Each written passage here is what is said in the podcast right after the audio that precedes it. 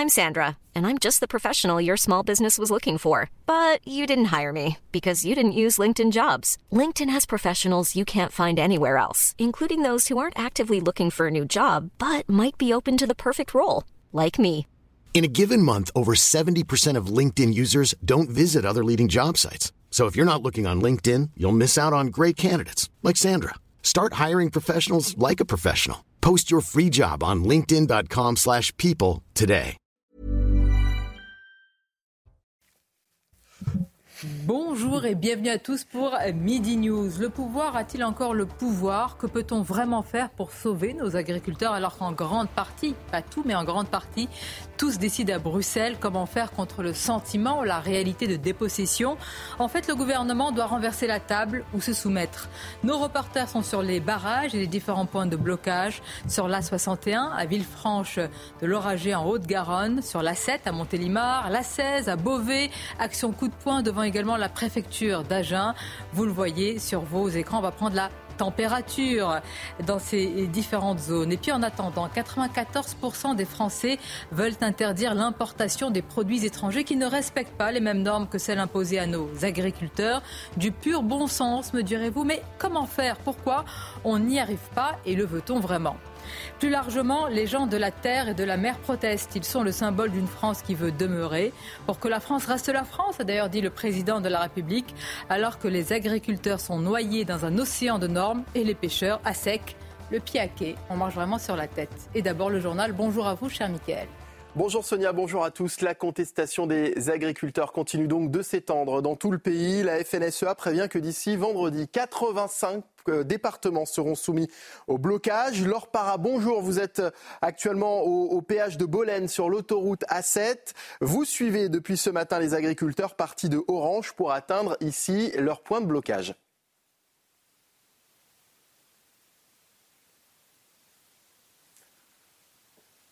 Alors, visiblement, nous avons un problème de son avec euh, Laure Para qui ne, nous- que nous n'entendons pas et qu'on retrouvera un petit peu plus tard euh, dans, dans- dans notre journal. Dans l'actualité également, la préfecture d'Agen, une nouvelle fois prise pour cible, du fumier, de la paille et des pneus bloquent actuellement l'entrée du bâtiment. Écoutez la colère de cet agriculteur, plus que jamais déterminé à entrer dans la préfecture. Écoutez. Eh, L'État préfère laisser les agriculteurs se faire écraser, mourir sur les autoroutes, mourir sur leurs fermes, plutôt que nous autoriser à tomber la grille de la préfecture. Et on demande, on a demandé à Monsieur le Préfet euh, s'il préférait, s'il préférait que ces agriculteurs meurent ou si les grilles tombent. On- tombe les grilles, les grilles c'est rien, c'est matériel. Eh, un agriculteur c'est un homme, c'est un mec qui travaille tous les jours, qui se lève pour nourrir le peuple, qui, a une famille. Et, et les gens, l'agriculteur doit être considéré. C'est inadmissible. Les grilles de la préfecture, on va les tomber de toute façon. Eh, Préparez-vous, on va tomber les grilles de la préfecture. eh. Et à présent, direction euh, Bruxelles. C'est le mot d'ordre hein, pour certains euh, agriculteurs français aujourd'hui qui se retrouvent devant le Parlement européen pour dénoncer les excès de la politique agricole européenne, comme l'a expliqué à notre micro Amélie Rebière. Elle est vice-présidente nationale de la coordination rurale. Parce qu'on sait tous que tous les enjeux se trouvent maintenant au niveau de l'Europe et au niveau du Parlement européen euh, également. Aujourd'hui, il y avait une session plénière, donc euh, c'était l'occasion de rencontrer les eurodéputés et de leur faire remonter euh, nos revendications qui, de toute façon, sont étroitement liées avec l'Europe. On a des directives sur le bien-être animal, par exemple, qui viennent de l'Europe, qui sont complètement abstraites, qu'on reçoit des fois deux ou trois mois après que ça a été voté au Parlement. Donc on n'est pas du tout dans les clous, on est au courant de rien. Et euh, le gros souci de l'Europe également, c'est qu'il parle de faire entrer l'Ukraine en Europe, qui est une grosse puissance euh, ag- agricole qui va siphonner euh, l'agriculture nationale française et qui va tuer à petit feu les agriculteurs français.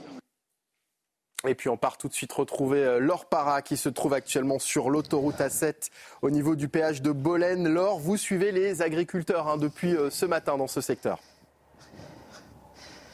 Oui, et il s'était donné rendez-vous avec les agriculteurs de la Drôme et de l'Ardèche et quelques-uns du Gard, même si le Gard a prévu de débrayer demain, ici précisément sur l'autoroute A7 au niveau de Montélimar Sud. Présent environ 200 tracteurs, ils ont bloqué dans les deux sens, hein, le sens vers Lyon et le sens vers Marseille. Le blocage, ou devrais-je peut-être plutôt dire le point de campement, parce qu'ils ont prévu de s'installer un certain temps ici, tant en tout cas qu'ils n'auront pas de réponse précise. Ont-ils expliqué. Ils sont arrivés à un point de non-retour. Ils sont déterminés. Et à la question est-ce qu'il faudra monter à Paris, ils répondent tous sans aucune hésitation on est prêt à aller jusqu'à la capitale. Merci euh, beaucoup euh, Laure Para euh, sur l'autoroute A7 hein, depuis le, péage de Bolène. Et puis plus léger pour terminer avec la liste des nommés pour les Césars 2024 qui vient d'être dévoilée. Le règne animal de Thomas Caillé fait la course en tête avec 12 nominations devançant de peu le favori anatomie d'une chute de Justine Trier qui poursuit son parcours hors du commun, avec tout de même 11 nominations, dont celle du meilleur film et de la meilleure réalisation. Voilà pour euh, l'essentiel de l'actualité à midi sur, CNews. Sonia, je vous dis donc à tout à l'heure. Sur CNews, et CNews est sur différents points de blocage, sur les différents barrages. Je vous en ai parlé, on va rejoindre nos reporters tout au long de cette euh, édition. Et puis l'analyse de nos invités, évidemment. Je salue Philippe Bilger. Bonjour. Bonjour à vous, Olivier D'Artigol, merci d'être là. Elisabeth Lévy nous accompagne, je remercie. Kevin Bossuet également. Et Florian Tardif, notre journaliste politique. Merci également, euh, Florian. Après le sud-ouest, la 7 bloquée près de Lyon, la rocade de Bordeaux partiellement bloquée en ce moment, la ville d'Albi paralysée, les agriculteurs qui menacent d'investir, enfin menacent d'investir Paris et les grandes villes. Le mouvement est-il en train de s'étendre également à d'autres secteurs comme celui des routiers? Et peut-être demain taxis, artisans, voire plus en réalité, c'est une certaine France que les Français veulent défendre. 82%, sondage, 82% des Français soutiennent les agriculteurs. Avant d'aller voir nos reporters sur le terrain, j'aimerais faire un tour de table. Pour vous, euh, de quelle France on est en train de parler? Dis dans les titres, c'est la France, euh, je pense, c'est l'incarnation charnelle de la France, l'agriculture, à la fois les agriculteurs et les pêcheurs, ne l'oublions pas. Euh, de quoi sont-ils le gardien, justement, ces agriculteurs, Kevin Bossuet? Ces agriculteurs sont le gardien de notre civilisation. La France s'est construite autour de ses campagnes, autour de ses agriculteurs. À la fin du XVIIIe siècle, plus de 80% de la population habitait dans les campagnes. ce sont nos paysages euh, c'est la société villageoise. Moi, j'ai grandi dans cette campagne. J'ai vu une solidarité extraordinaire. J'ai vu des amitiés euh, naître. J'ai vu des gens qui travaillaient très attachés au mérite et très attachés à la valeur travail. Et moi, qui vis maintenant à Paris, ce que je regrette, c'est cette déconnexion. On a l'impression finalement d'avoir des bobos qui veulent mettre à mal cette France chrétienne, parce que c'est ces petites églises. Quand on va à la campagne, le bruit des cloches, moi le bruit des cloches a, rythmé mon enfance. Quand je vais également à la campagne, je vois ces éoliennes imposées par le haut qui détruisent évidemment nos paysages ruraux. Cette France, c'est celle qui ne veut pas d'assistanat. Cette France, c'est celle qui veut défendre une des missions les plus extraordinaires qui est celle de nourrir les hommes. Donc on ne peut que les soutenir parce que je sais qu'ils travaillent beaucoup. Euh, j'ai vu des éleveurs laitiers qui travaillent 7 jours sur 7. Euh, euh, tout, qui se lèvent à 6 heures du matin pour traire les vaches, pour moi, je trouve ça formidable. Donc les soutenir, c'est un devoir pour moi qui est moral. Je trouve que c'est bien d'entamer euh, cette émission par ça, parce qu'on va parler des blocages, on va voir euh, si on va vers un durcissement, mais le plus important aussi, ils sont le... est-ce qu'ils sont les gardiens de la mémoire d'un pays? C'est une anthropologie, si vous voulez. C'est une anthropologie, c'est l'incarnation. Alors, je vais peut-être un tout petit peu tempérer l'enthousiasme de Kevin. Non pas que je ne souscrive pas à tout cela, mais d'abord, dans les campagnes, il n'y a pas, il faut arrêter, si vous voulez. On ne va pas les enterrer maintenant dans un espèce d'embaumement, comme si dans les campagnes, vous avez déjà vu des films aussi qui se passent dans les campagnes.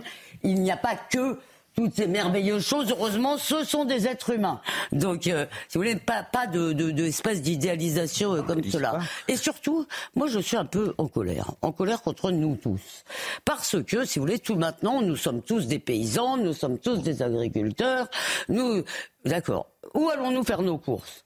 Ben voilà, où allons-nous faire nos courses? Parce qu'en réalité, nous avons choisi un modèle de, de croissance en général, au-delà de l'agriculture, qui subventionne la consommation.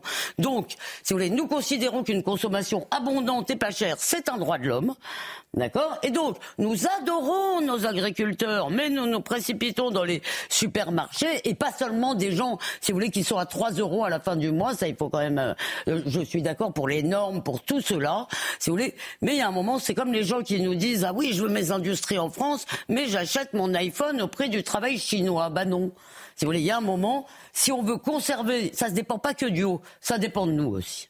Voilà. On va poursuivre euh, alors cet éloge, cette analyse. Je vais vous poser la même question dans quelques instants, mais à chaque fois dans cette émission, nous allons euh, sur le terrain avec nos reporters. On va rejoindre tout de suite Augustin Donadieu. Augustin, vous êtes euh, sur la 16, la 16 à, Beauvais. Alors on, voit et, on connaît l'ampleur des, des blocages. Que vous disent les agriculteurs autour de vous? Quelle est la prochaine étape?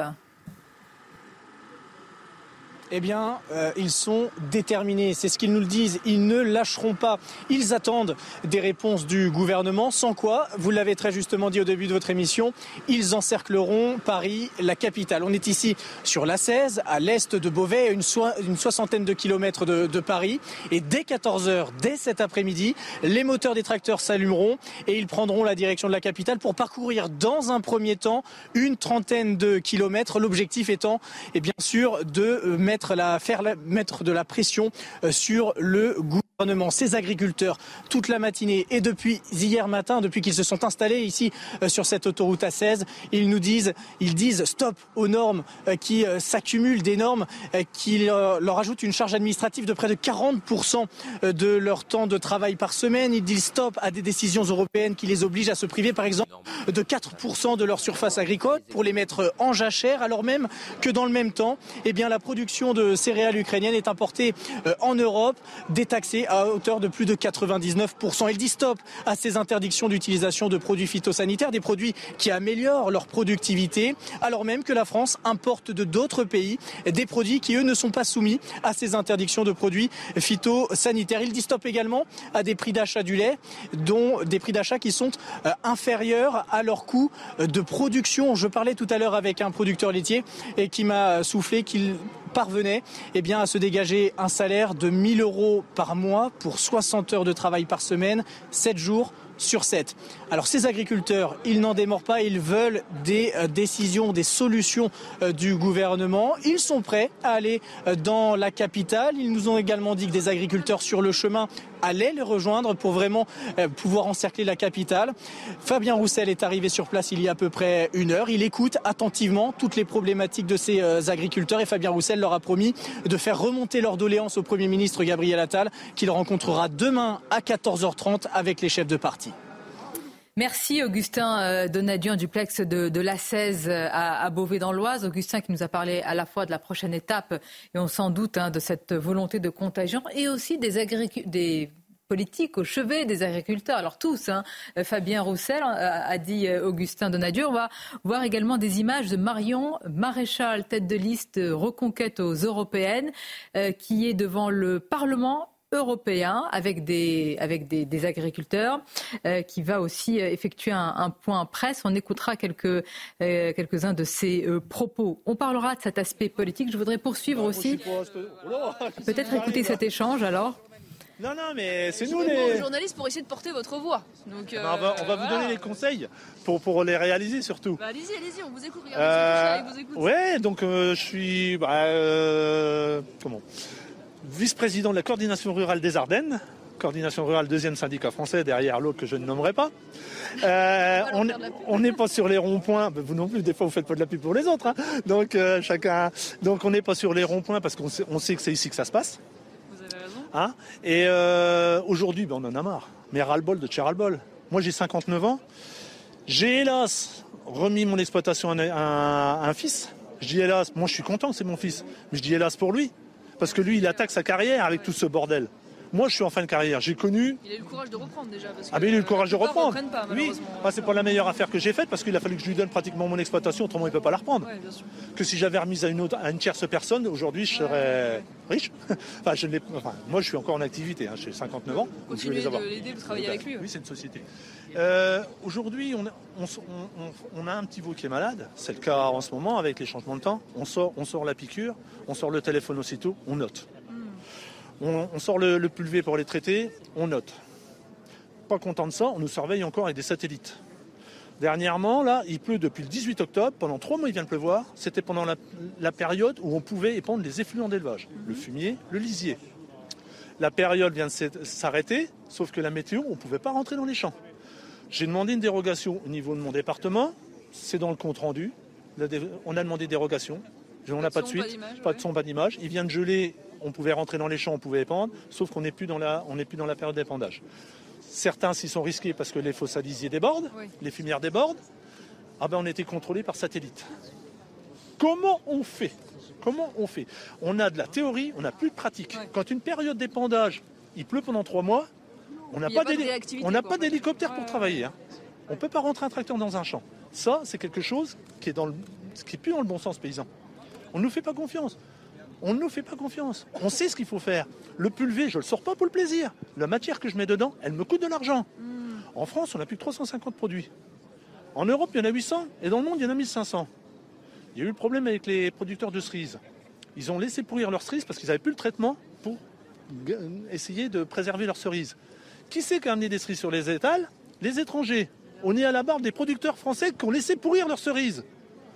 On marche sur la tête. On marche sur la tête. Entre la bureaucratie On nous la interdit des produits nationale. et on importe, ouais. des- on importe de la matière première qui est traitée avec des produits qu'on nous interdit à nous. Le GNR, le GNR au mois de décembre, le GNR au mois de janvier, il a pris 30 euros, les fameuses 30 euros qu'on avait de- de- d'exonération de, taxes. Le GNR, le gasoil non routier. Et ça, c'est un programme sur 5 ans. Dans 5 ans, on le paye plein pot. C'est des charges qu'on nous met en plus. Le, glyphosate, on nous dit le glyphosate, ça pollue ceci, cela. Oui, je peux m'en passer. Je peux m'en passer. Les agriculteurs peuvent s'en passer, je vous le dis franchement. C'est trois passages d'outils de sol qu'on va passer avec du GNR qui nous coûte cher et en même temps, on pollue. Alors, on pollue l'air, on fait du carbone. Le glyphosate, on va passer une seule fois, on traite, ça fait crever, c'est un, produit euh, foliaire. Il faut pas le faire sur la terre nue. On va pas le faire sur la terre nue. On le fait sur du foliaire, on fait crever. On n'a pas pollué. Et c'est pas Oui, prouvé donc que en fait, parfois, les remèdes sont pires que le mal. mais ça, complètement. en fait, on mais, personne de- ne, mais personne ne le dit et, et personne ne le met à- au grand jour. pas, ouais. Mais parce qu'ils ne viennent pas nous voir. C'est pour ça que je vous interpelle. Je vous dis, venez nous bah voir. Voilà, regardez, passez Alors il n'y a pas moi. nécessaires, Tous les gilets jaunes, allez les voir. Ils auront le même dialogue Ouais, que moi. bien sûr, bien voilà, c'est tout. Ouais, il y a une. Non, mais bon, que j'en- j'entends totalement ce qu'il dit et que tout ce qu'il relève, euh, alors, je moi, j'ai pas le sentiment de me réveiller général. ce matin parce que On ça, a un slogan à la qui- coordination rurale. Laissez-nous travailler, foutez-nous la paix. À un moment, lâchez-nous les baskets. Pas vous, mais tous ces contrôles, tous ces technocrates. Mais on, on fait une erreur d'une virgule, on nous Oui, suspend un dossier PAC. diabolisation aussi du monde paysan en général qu'il y On a nous- un présupposé. En fait. On nous promet des choses. Ah, on va vous faire euh, une enveloppe verte. Ouais. Ah ben oui, mais ah ben vous avez répondu à plus à l'enveloppe verte, donc vous deviez avoir 20 euros de l'hectare, vous aurez plus que 15 euros de l'hectare, au niveau de la PAC par exemple. On nous pond des trucs, mais en face on met pas, on met pas le, on ne le- fait le pas travail en face. confiance et euh, de cet agriculteur qui dénonce tous ces technocrates. Revenons au bon sens paysan. Il est vrai que quand on écoute là euh, égrener ces différentes situations, vraiment, c'est pas une facilité que de dire qu'on marche euh, sur la tête. Et je poursuis notre tour de table. Philippe Bilger, de quoi ces agriculteurs sont-ils l'incarnation? On dit c'est la France charnelle, c'est nos paysages. Je faisais d'ailleurs le parallèle avec les pêcheurs, faut pas les oublier. Les agriculteurs noyés sous un océan de normes, les pêcheurs au sec, si je puis dire, vraiment marche sur la tête, pied euh, à quai. D'un côté, l'Europe responsable pour les uns, de l'autre côté, le Conseil d'État pour les autres. D'abord, je, valide absolument le point de vue qu'a développé Kevin, à la fois profond et nostalgique tout à l'heure. Mais très banalement, euh, Sonia, moi j'y vois d'abord l'expression d'une modernité dévoyée qui, au lieu euh, d'enrichir, appauvrit. J'y vois également euh, le sentiment que la mondialisation a des effets délétères. Et pour reprendre un éditorial du Figaro ce matin, euh, j'accepterais volontiers la thèse d'un combat de l'agriculture et des paysans contre la start-up nation. Il y a quelque chose de profondément et d'utilement réactionnaire dans le combat de ces agriculteurs qui ne veulent pas mourir, Oui. qui sont étouffés par les normes. Et c'est dans le bon sens du terme réactionnaire. hein. Absolument. Ouais, c'est mais exactement. ça n'est pas moi qui vais euh, Non, non, mais tout à euh, fait. dénigrer cet adjectif. Euh, et donc voilà, Sonia, je ne Mais peux c'est très intéressant ce que vous dites contre la Start-up Nation. Et aussi, mais on verra tout à l'heure que tout n'est pas de la faute de Bruxelles. Ce serait trop facile d'avoir un bouc émissaire idéal, mais quand même, est-ce que c'est aussi contre, et euh, euh, c'est pour, euh, euh, comment dire, teaser notre prochaine partie, une Europe qui n'est plus politique, une Europe post-nationale, qui ne veut pas euh, soigner les nations, qui voit ses intérêts avant les intérêts nationaux? Qu'en Cette Europe pensez-vous euh, est politique. Vous trouvez qu'elle est politique? elle, elle est euh, très fortement politique quand elle organise le désordre libéral oui. et quand elle pousse à des traités Ah. de libre-échange le dernier avec la Nouvelle-Zélande, où on va euh, importer euh, du bœuf néo-zélandais qui arrive en bateau, euh, baigné dans de l'azote, alors que nous, avons, nous pouvons produire cet élément. Il va falloir faire une clarification sur les déclarations politiques. Certains disent une chose à Bruxelles et ils disent le contraire à Paris. Il faut la clarification sur les votes, sur le Mercosur. Parce qu'on dit les normes. Mais le plus gros scandale sur les normes, certes, il y a une transposition française zélée de textes européens, on va plus loin dans la transposition que des, que des autres partenaires européens, mais l'énorme scandale sur les normes, c'est d'importer des produits qu'on ne pourrait pas euh, produire de la même manière. Il est là l'énorme scandale sur les normes. Et puis, j'espère qu'on en parlera. Les travailleurs de la terre posent la question du prix rémunérateur pour eux. Je suis d'accord. On va en parler ce matin lors de la grande interview. Jordan Bardella qui, avait, qui a évoqué, vous l'entendrez dans quelques instants, les politiques qui ont la main sur l'épaule des agriculteurs à Paris, un coup de poignard à Bruxelles. Mais moi, j'interroge tous les partis. Florian Tardif, parce qu'il va falloir qu'on interroge tous ces votes parfois. Ah Est-ce qu'il y a véritablement une cohérence de ce qui est dit, pas seulement euh, du point de vue de Renaissance, hein, mais de tous les autres partis, à Paris et à Bruxelles? Disons que euh, cette euh, problématique euh, est soulevée par un bon nombre de, par bon nombre de, partis depuis depuis de nombreuses années maintenant, et je me suis intéressé justement au, programme des, candidats parce que là on a tous l'impression de les voir effectivement au chevet des agriculteurs en dénonçant ces normes européennes fixées sans leur demander forcément leur avis. Et ce qui est intéressant de voir, c'est que globalement, effectivement, en relisant les programmes des uns et des autres, on voit qu'il y a plusieurs propositions et qu'on en parlait déjà il y a deux ans lors de la campagne de 2022, proposition du Rassemblement national, proposition de, Fabien Roussel, de revenir euh, sur ces normes européennes, de revenir sur ces accords de libre-échange. Et d'ailleurs, ça a été soulevé ce matin par Jordan Bardella lors de votre entretien, de parler d'exception culturelle. Euh, de parler d'exception agricole. Pourquoi je dis exception culturelle Exception agricole culturelle, calquée sur l'exception culturelle décidée dans les années 90, qui existe.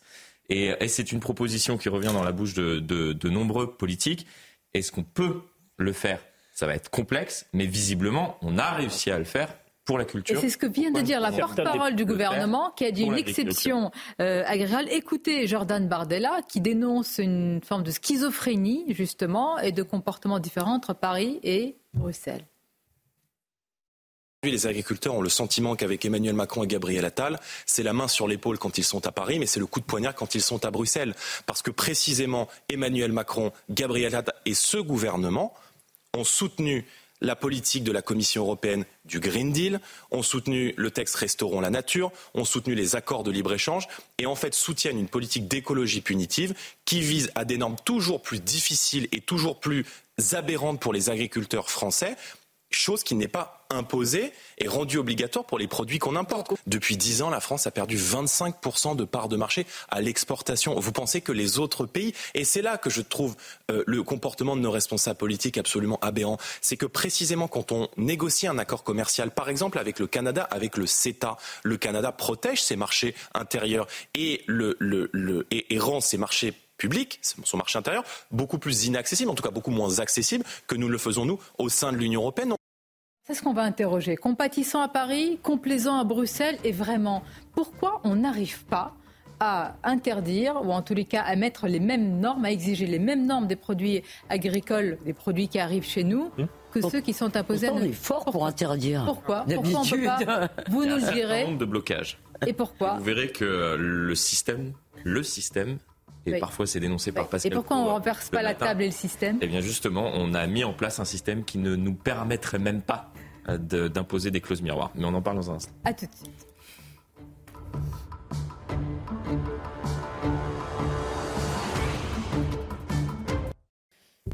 Avec nos invités, nous nous posons beaucoup de questions, dont les suivantes. Pourquoi la France et d'autres pays, d'ailleurs, ont-ils euh, transféré leur souveraineté avec armes, bagages et zèle à Bruxelles? Pourquoi euh, aussi, justement, on fait euh, autant de zèle pour imposer certaines normes On va en parler juste après le rappel des titres avec vous, Michael.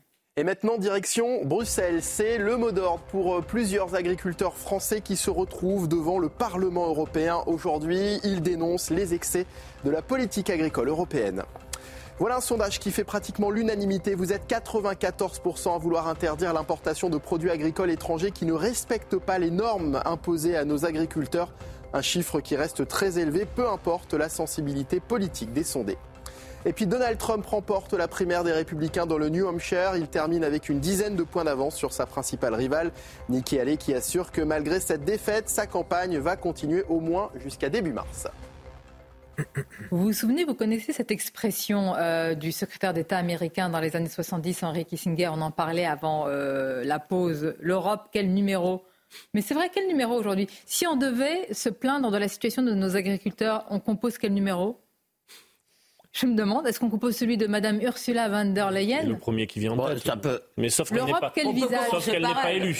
Oui. Moi, je pense qu'il faudrait déverdonléaniser l'Europe, si je puis dire. Oui, non, mais en fait, on s'est pas rendu compte, je pense. Je suis d'accord. C'est pas seulement les personnes. Parce c'est important c'est pas seulement politique, les personnes. Elisabeth. Oui, vous avez raison. Pour comprendre. en plus, les sujets aussi, euh, j'allais dire, c'est charnel, l'agriculture. Oui, mais vous avez raison. Mais justement, pendant, disons, pendant les 20 premières années jusqu'à l'acte unique, en gros, qui, euh, rappelez-moi, c'est 95, 86, 86, et puis enfin bon, ensuite l'entrée en vigueur, Maastricht.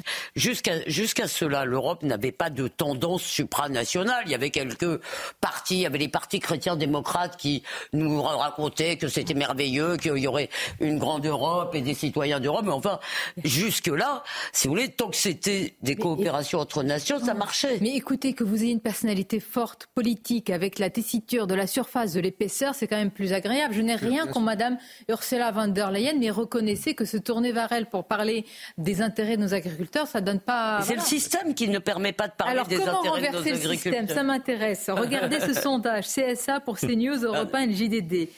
94% des Français sont pour l'interdiction de l'importation des produits étrangers qui ne respectent pas les mêmes normes que celles imposées par nos, à nos agriculteurs. C'est du bon sens, me direz-vous, et ah pourtant on n'y arrive pas. J'ai j'ai essayé d'appeler tous les anciens, enfin une grande partie de nos anciens ministres de l'agriculture, beaucoup, hum. de droite, de, de, de, de, hum. de droite et de droite, hein, et, de gauche. Il y en a eu aussi qui me disent, on a essayé. On a essayé. Donc je me dis, où, où est-ce que ça pêche? Il y a la volonté politique. Pourquoi on n'arrive pas à s'imposer la France quand même? Mais, mais pas... Me dirait l'autre. La France Mais la France Non, mais parce qu'en fait, le problème qu'il y a eu, c'est que l'européisme est devenu une idéologie et on a oublié le pragmatisme. Moi, il y a quelque chose qui m'a marqué dans le témoignage euh, de l'agriculteur des Ardennes que vous avez interrogé. Il parlait des cerises.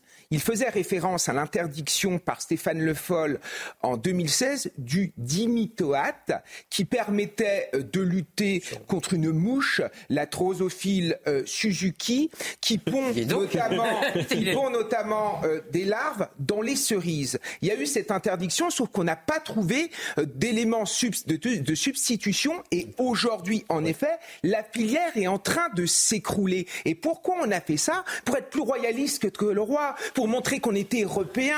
Et quand on ose remettre en cause le libre-échange, parler de protectionnisme européen, à la, commission, à la commission de Bruxelles, ils montent sur un balcon et ils ululent. La vérité, c'est que euh, c'est devenu l'Europe du libre-échange, c'est devenu l'Europe du libre-échange, du libéralisme au détriment de notre culture, au détriment de notre souveraineté, au détriment de l'intérêt des peuples. Et c'est ça le problème. Et au, au détriment de l'expertise des agriculteurs. Parce que sur ce que euh, vous dites, Kevin, c'est que les agriculteurs disent nous, on veut avancer sur des normes environnementales, ça pose pas de problème. D'ailleurs, c'est les premiers, ils savent, ils connaissent leur terre. Ce sont des travailleurs de la terre. Ils nous disent simplement pas d'interdiction tant qu'il n'y ait pas une alternative. Donc on fait ça, c'est simple. Euh, Olivier, donc on fait face à un mur, à une idéologie. Mais non, parce que des pays, alors, Sonia, il y a des pays qui arrivent à, obtenir des oui, choses. Mais pardonnez-moi, mais nous on a un dogme euh, eurolâtre. On suit euh, une forme de, catéchisme par Eurolatre et on ne veut pas se dédire nous-mêmes. Voilà, Est-ce que vous pensez qu'Emmanuel Macron va renverser la table qu'il a lui-même dressée C'est la même camisole de force que le prix de l'électricité. Certains pays sont sortis du marché européen d'électricité. On nous dit c'est pas et possible. Et quand j'ai posé la question à la porte-parole du gouvernement, elle m'a dit mais vous voulez sortir de l'Union européenne ah mais non, non, non. Mais non, mais Je me demande s'il y a de la ou de la malfaisance ou bien de la naïveté dans le fait qu'on croit conciliable les intérêts nationaux et l'européisme. Je ne parviens pas peut-être que j'ai un fond de naïveté les deux, cher Philippe. absolument à trouver complètement absurde cette, ce désir de conciliation, ou alors ils ne parviennent pas à comprendre à quel point leur politique européiste est dévastatrice pour la France. on, a une vision, naïve du monde. C'est une diplomate qui me, qui me, disait ça au moment de la, la, crise du Covid, qui me disait on a vraiment une vision naïve du monde. Où la France, et d'ailleurs c'est intéressant, lorsqu'on écoute nos politiques, on a l'impression d'avoir des amis partout des amis partout. C'est-à-dire, ah, euh, c'est un pays ami. Lorsqu'on écoute Emmanuel Macron, l'Allemagne c'est un pays ami, le Royaume-Uni c'est un pays ami, les États-Unis sont sont euh, sont aussi euh, des, des, des, amis. Comme pour les sous-marins d'ailleurs, les Australiens c'était des amis. Effectivement, vous êtes dur, vous êtes dur aujourd'hui. Mais je me souviens de cette phrase du, du général de Gaulle. Non, les pays n'ont pas d'amis. Ils ont des, intérêts, mais ils ont des intérêts. Et à, à, ce moment-là, effectivement, cette diplomate ne comprenait pas pourquoi on avait une vision aussi naïve du monde. C'est-à-dire que dans nos négociations, on se dit non, mais on va négocier ça avec un, pays ami et vous allez voir, on va faire ça, on va faire ça bien, il va respecter les règles et puis nous, on fixera des règles et tout va bien se passer. Sauf que le pays ami, il n'a que des intérêts. Et lui, il pense d'abord effectivement à son, à son euh, industrie, à, à, ses agriculteurs, etc., etc. Parce que nous, d'abord, on déteste les rapports de force maintenant. Si vous voulez, on est incapable de mesurer les rapports de force et de s'insérer dedans. Et par exemple, l'exemple de nos relations avec l'Algérie est extraordinaire, euh, si vous voulez, parce que là aussi, on est, euh, on est coupable. Il y a que des termes affectifs qui viennent, si vous voulez. C'est pas le lieu, c'est pas une histoire d'amour, hein, les relations internationales, si vous voulez. C'est comme l'histoire du couple franco-allemand qui fait évidemment euh, rigoler les Allemands. Mais il y a en plus une schizophrénie bruxelloise. Parce que, si vous voulez, il y a à la direction de la concurrence, alors est-ce que c'est parce qu'ils incarnent les intérêts de la caste des élites mondialisées ou est-ce que c'est parce qu'ils y croient comme euh, à une religion révélée Ils pensent, si vous voulez, que la concurrence, c'est la solution à tout. Oui. Et dans d'autres directions, vous avez des gens qui pensent qu'il faut tout arrêter à cause de l'écologie. Dans encore d'autres directions, vous avez les subventions à l'agriculture parce que la réalité, c'est que nous n'avons pas abandonné euh, pendant la politique agricole commune n'a quand même pas consisté à abandonner l'agriculture au vent du marché. On a subventionné pendant longtemps nos agricultures en les poussant d'ailleurs à faire des choses qui n'était pas euh, mmh. euh, euh, ce que nous voulions. Mais il est sûr, si vous voulez, que si vous continuez à vous laisser imposer par Bruxelles ce dogme de la concurrence qui nous empêche d'ailleurs de subventionner nos entreprises, nos, dire, on ne va nous pas. Nous sommes d'accord. Je voudrais préciser à nos téléspectateurs qui nous rejoignent à l'instant sur CNews que les images qui défilent euh, en ce moment et puis depuis tout à l'heure, à chaque fois nous allons passer différentes régions. nous sommes sur place dans différentes zones du pays. Là, nous sommes en, en Haute-Garonne nous étions tout à l'heure euh, euh, sur euh, la 7 et puis à, à Montélimar la 7, la 16 également à Beauvais, Action Coup de poing. Nous y serons tout à l'heure devant la préfecture. Eh bien, on y est, voilà. Euh, à Agen, avec, vous le voyez, un dispositif euh, policier. D'ailleurs, je vous poserai la question. Pour l'instant, il y a une très grande compréhension de la part des Français, et ça va demeurer, mais de la part de nos euh, gouvernants, quand il va y avoir des actions jugées plus radicales, qu'est-ce qu'on va commencer à dire? Oh là là, ils s'extrême droitisent, comme pour les, pour les gilets jaunes. Qui a parlé d'agroterrorisme? Eh ben voilà. Qui a parlé de ça? Mais qui a parlé d'agroterrorisme Oui, j'ai entendu quelqu'un parler d'agroterrorisme. Déjà Ah oui, déjà alors que les actions ne sont pas. On sera aussi tout à l'heure euh, auprès de, certains acteurs qui prévoient hein, de monter euh, à Paris, euh, la capitale. Je pensais à quelque chose. Vous avez dit Startup Nation, vous avez parlé d'idéologie. Moi, je me demande comment, en fait, il y a un mot, il me semble, qui définit tout ça, à la fois pêcheur, agriculteur, c'est la dépossession. Quand on est dépossédé de sa terre, de son histoire, de son voisinage, de tout, comment voulez-vous comprendre en fait une histoire? C'est pas possible. Et on ne peut pas la comprendre déjà à 27, une même histoire. Donc je crois qu'on leur demande trop à Bruxelles, en fait. Mais, pas possible. Ça, va contre leur logiciel. Je me demande, Sonia, pour peut-être me contredire un tout petit peu, euh, on pourrait se demander, là c'est une vision un peu saumâtre de la chose, si pour certains politiques, en réalité, l'intérêt national n'est pas d'une certaine manière beaucoup trop vulgaire pour être défendu par rapport à l'abstraction Il se pense en européen d'abord. C'est Plou qui l'a Mais vous savez, pardonnez-moi. C'est étriqué. Elisabeth- En général, quand on parle d'intérêt national, Mais oui, on dit mais autour de cette table, nous sommes tous européens, mais nous, on veut une Europe. Si, on veut une Europe des nations, on veut une Europe qui ne, comment dire, qui ne, ne nous menace pas de disette quand on veut la réformer. On veut une Europe qui respecte. Bon, on n'est pas très européen, alors dans le... vu le trait le- européen, on c'est- n'est pas très européen. Il y avait un slogan du président de la République. L'un des slogans du président de la République, à un moment, c'était l'Europe qui protège. Eh oui. Ah oui, une Non, Europe qui protège. Et pour que la France reste mais la qui protège France. ses frontières, qui protège Voilà. effectivement son économie, qui protège son Oui, industrie. mais ça, ça va ensemble normalement. Cette, Kevin. cette Europe existe, ça s'appelle l'Europe des nations. Le problème, c'est qu'on a créé une entité supranationale qui est la Commission européenne, qui impose des choses à des peuples, euh, des choses qui remettent en cause leur identité, leur culture, leur manière de vivre. Donc forcément, ça ne peut pas fonctionner. Et quand vous avez certains peuples, je pense aux Polonais, je pense aux Hongrois, qui, qui se révoltent contre ça, tout, tout de suite on les traite d'extrême droite, de fascistes, ils n'ont rien compris, c'est le retour des bottes noires, c'est insupportable. Et tout à l'heure on parlait d'un dogme. Il y a aussi l'écologisme, qui est une forme de totalitarisme. Allez demander aux agriculteurs, il existe une police environnementale qui s'appelle l'OFB, qui peut aller sur des, euh, sur des parcelles sans autorisation préalable pour sanctionner des agriculteurs. Dans les Vosges, il y a un agriculteur qui a quand même été sanctionné parce qu'il avait enlevé des branchages près d'une rivière. On lui a dit que ça remettait en cause l'habitation des castors. Il Mais va falloir grave. remplir un, fon- un- un formulaire pour traire une vache. Mais bien sûr, c'est ça. Voilà. Vous savez que pour la pense gestion que des, la gestion des Et haies- demander son consentement à la vache.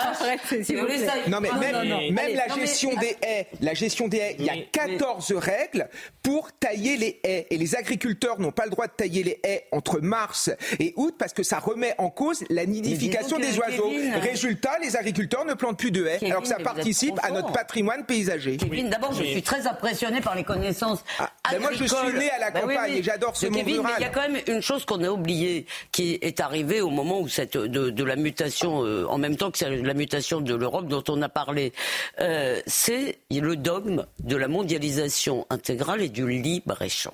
C'est-à-dire l'idée. Moi, je me rappelle. faire. Et là-dessus, on a un peu progressé parce que moi, je me rappelle il y a 25 ans ou il y a 20 ans, quand on disait protectionnisme, je me rappelle Emmanuel Todd en parlait déjà à l'époque. euh, Aujourd'hui, son fils David Todd euh, fait l'histoire de ça, c'est très intéressant. Mais quand on parlait protectionnisme, on était traité de fascistes. Mais pas, je vous dis pas, c'est pas des blagues. C'était, vous êtes des fascistes, des nationaux républicains euh, nauséabonds.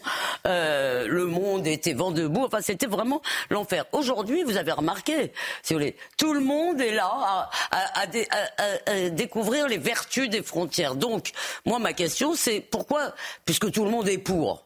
Tout le monde est pour aujourd'hui. C'est une question d'idéologie. Ils n'iront pas contre leur propre logiciel. Pourquoi? Parce que sinon tout s'effondre. Vous voyez, mais je l'ai dit, est-ce que vous voyez Emmanuel Macron renverser la table qu'il a dressée Eh ben lui-même? alors, changeons les gouvernants. Alors. Mais il y a eu quand même un Permettez-moi juste coup d'aller sur le terrain et tout de suite vous allez nous, nous exposer votre argumentaire. Olivier, nous sommes avec Jean-Luc Thomas. Jean-Luc, vous êtes sur euh, l'A61 à Villefranche de Lauragais. C'est en Haute-Garonne. Même question qu'à Augustin tout à l'heure. Euh, Jean-Luc, pour qu'on ait d'abord l'ambiance sur place. La prochaine étape, hein, selon ceux qui vous entourent, que vous disent-ils?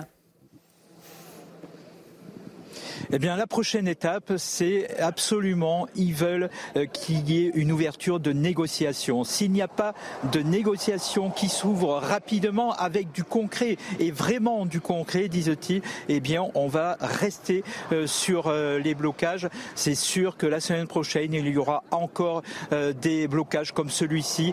Je vous rappelle, rien que sur la- l'ancienne région Midi-Pyrénées, il y a aujourd'hui une vingtaine de blocages sur toutes les autoroutes, sur les principales nationales.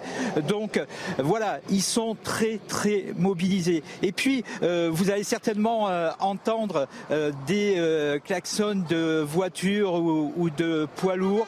Eh bien, tout le monde klaxonne pour soutenir ces agriculteurs. Tout à l'heure, avec Hervé Grandchamp, nous sommes allés voir des automobilistes qui sortent de l'autoroute puisque l'autoroute est bloquée. Eh bien, personne nous a euh, dit qu'ils étaient contre ces blocages. Toutes les personnes que nous avons pu rencontrer nous ont dit on soutient le mouvement des agriculteurs tout simplement parce que ce sont eux euh, qui nous euh, nourrissent.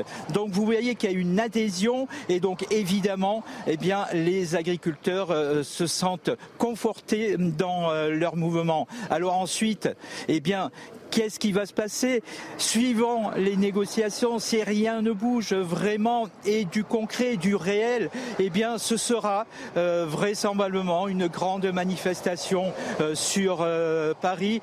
Évidemment, tous les agriculteurs pensent à une date, c'est celle du 24 février, l'ouverture du salon de l'agriculture. Alors évidemment, d'ici là, il peut se passer plein de choses et ils peuvent aussi décider de monter avant euh, dans la capitale.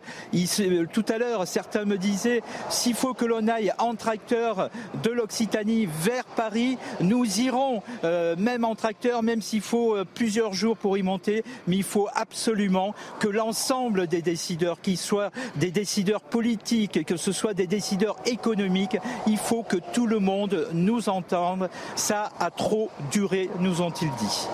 Merci beaucoup Jean-Luc Thomas hein, qui euh, relaie très très bien et qui nous explique euh, ce que demandent évidemment ces agriculteurs en Haute-Garonne. Parfois c'est c'est facile de dire, mais c'est vraiment la France qui travaille, qui se lève tôt, qui ne veut pas de subventions, qui a des aides, mais qui ne veut pas en vivre. Pour le coup, la France qui travaille, c'est vrai. Qui nous nourrit, qui n'arrive pas à se nourrir. Euh, ah, bah Et qui a pas de vacances. Matin, 5 hein. h de matin à 22h le soir. Euh, que peut faire l'exécutif? D'abord, euh, va-t-il attendre le discours de politique générale? Ça dure c'est dans un siècle au regard de, la colère qui monte. Là, les décisions sont là. Hein. il, il semblerait que ce soit assez rapide. En fait, nous avons les éléments. D'abord, le fait que sur le gaz non routier, est-ce qu'il y a un bouger ou pas sur la détaxe? Sur euh, les factures, notamment d'énergie, les agriculteurs en parlent, et sur le prix rémunérateur, voire que Egalim est un échec. Bruno Le Maire, on va mettre plus d'efforts dans les contrôles. C'est des mesurettes. Mais, ah ben ça ne passera pas. Plus d'efforts dans les contrôles. Ça ne passera pas mais voilà. si euh, ça n'est que le renforcement des contrôles. Egalim est en échec aujourd'hui. Le prix rémunérateur qui avait été promis n'est toujours pas là. Il y a quand même un gros problème dans notre pays, j'ai envie de dire, concernant le comportement de l'industrie agroalimentaire et des grandes surfaces. Il y a là une forme de cynisme et, de, et, de, et de comportement euh, qui ne sont pas acceptables pour l'intérêt général. D'accord. Vous n'avez pas employé un mot, mais vous l'avez pensé. Pas acceptable, ça peut aller très loin. Moi, je trouve qu'il y a de l'obscénité dans ce qui se passe sur les Et pourtant, le gouvernement dit qu'il va. Euh, Et puis il y a les normes. Euh, est-ce qu'il y aura un moratoire sur la signature de futurs traités de libre échange et reconsidérer les plus récents il faudra on n'a pas les moyens de le faire. on n'a pas, on peut pas faire rentrer là des clauses de sauvegarde dans des traités déjà signés et les fameuses clauses miroirs pour exiger des autres. On aura des contreparties qui nous mettront à terre. alors, mais qu'est-ce qui se passe si on, qu'est-ce qui se passe si on refoule, pardon, je vous pose une question, j'ai pas la réponse. Mais qu'est-ce qui se passe si la France décide un jour de dire, eh ben non, ça, ça rentre pas. On fait comme on avait fait, euh, je, ne sais plus dans quel autre dossier on avait fait ça. On arrête à nos frontières les produits qui, qu'est-ce qui va se passer? On va virer la France de l'Union européenne, les armées bruxelloises vont marcher sur Paris. Il ne va rien se passer.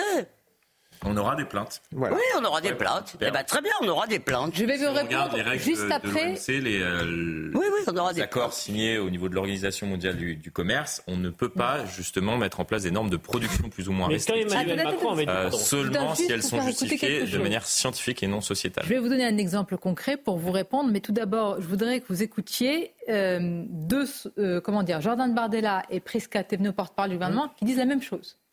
Jordan Bardella ce matin dit qu'il faut l'exception agriculturelle. Tout à l'heure, il y a quelques instants, Prisca dit il faut l'exception agricole française. Écoutons-les. Je ne comprends pas, c'est que toutes les grandes puissances qui réussissent dans la mondialisation arrivent à se protéger, arrivent à défendre leurs intérêts. Et troisièmement, madame, il faut faire le patriotisme économique. Je souhaite que dans la commande publique, les entreprises françaises, et notamment on parle de l'agriculture, les agriculteurs français puissent avoir une priorité d'accès au marché public. Je vous donne un exemple très concret. Dans la restauration collective aujourd'hui, dans les, dans, les, dans les cantines des collèges, des écoles, des lycées, trois quarts du bœuf qui est consommé, qui est servi dans les cantines, est d'origine importée. Alors que nous avons une filière ovine et bovine qui est en train de mourir. Moi, je souhaite l'inversion de ce rapport de force et je souhaite qu'on puisse se fournir en priorité au sein de l'agriculture française. C'est un gage de qualité pour nos produits, c'est un gage de, de, certitude sur la traçabilité des produits et enfin, ça permet de soutenir notre marché. Aujourd'hui, nous sommes convaincus qu'il faut aller plus loin pour défendre ce que nous rappelons depuis 2017, l'exception agricole française. C'est en ce sens que le Premier ministre Gabriel Attal a rencontré les représentants des syndicats agricoles lundi dernier, aux côtés du ministre de l'Agriculture, afin de lister l'ensemble des difficultés auxquelles nous allons apporter des solutions très prochainement. Total ou des... Voilà. Non, alors, quand on dit exception agricole, on est tous d'accord. Quand on dit patriotisme économique, on est tous d'accord. La question, c'est quand est-ce qu'ils vont le faire et, le problème, Sonia, c'est que Renaissance, il y a un discours à Paris qui n'est pas celui au Parlement européen. Vous prenez Pascal Canfin, qui est le monsieur euh, agriculture écolo de, Macron. Par exemple, Renaissance a récemment voté euh, le, fait qu'on puisse importer du lait en poudre au détriment de nos agriculteurs. De moment, c'est pas de Nouvelle-Zélande, c'est pas possible. Et moi, au risque d'introduire un peu de pessimisme, alors que nous sommes tous derrière les agriculteurs, je ne voudrais pas tout de même qu'à la longue, leur euh, volonté d'accentuer une pression, alors que le gouvernement est évidemment saisi dans l'urgence de ce qu'il réclame, puisse entraîner un jour une sorte de basculement, parce que pour l'instant, on a un pouvoir qui demeure intelligemment passif.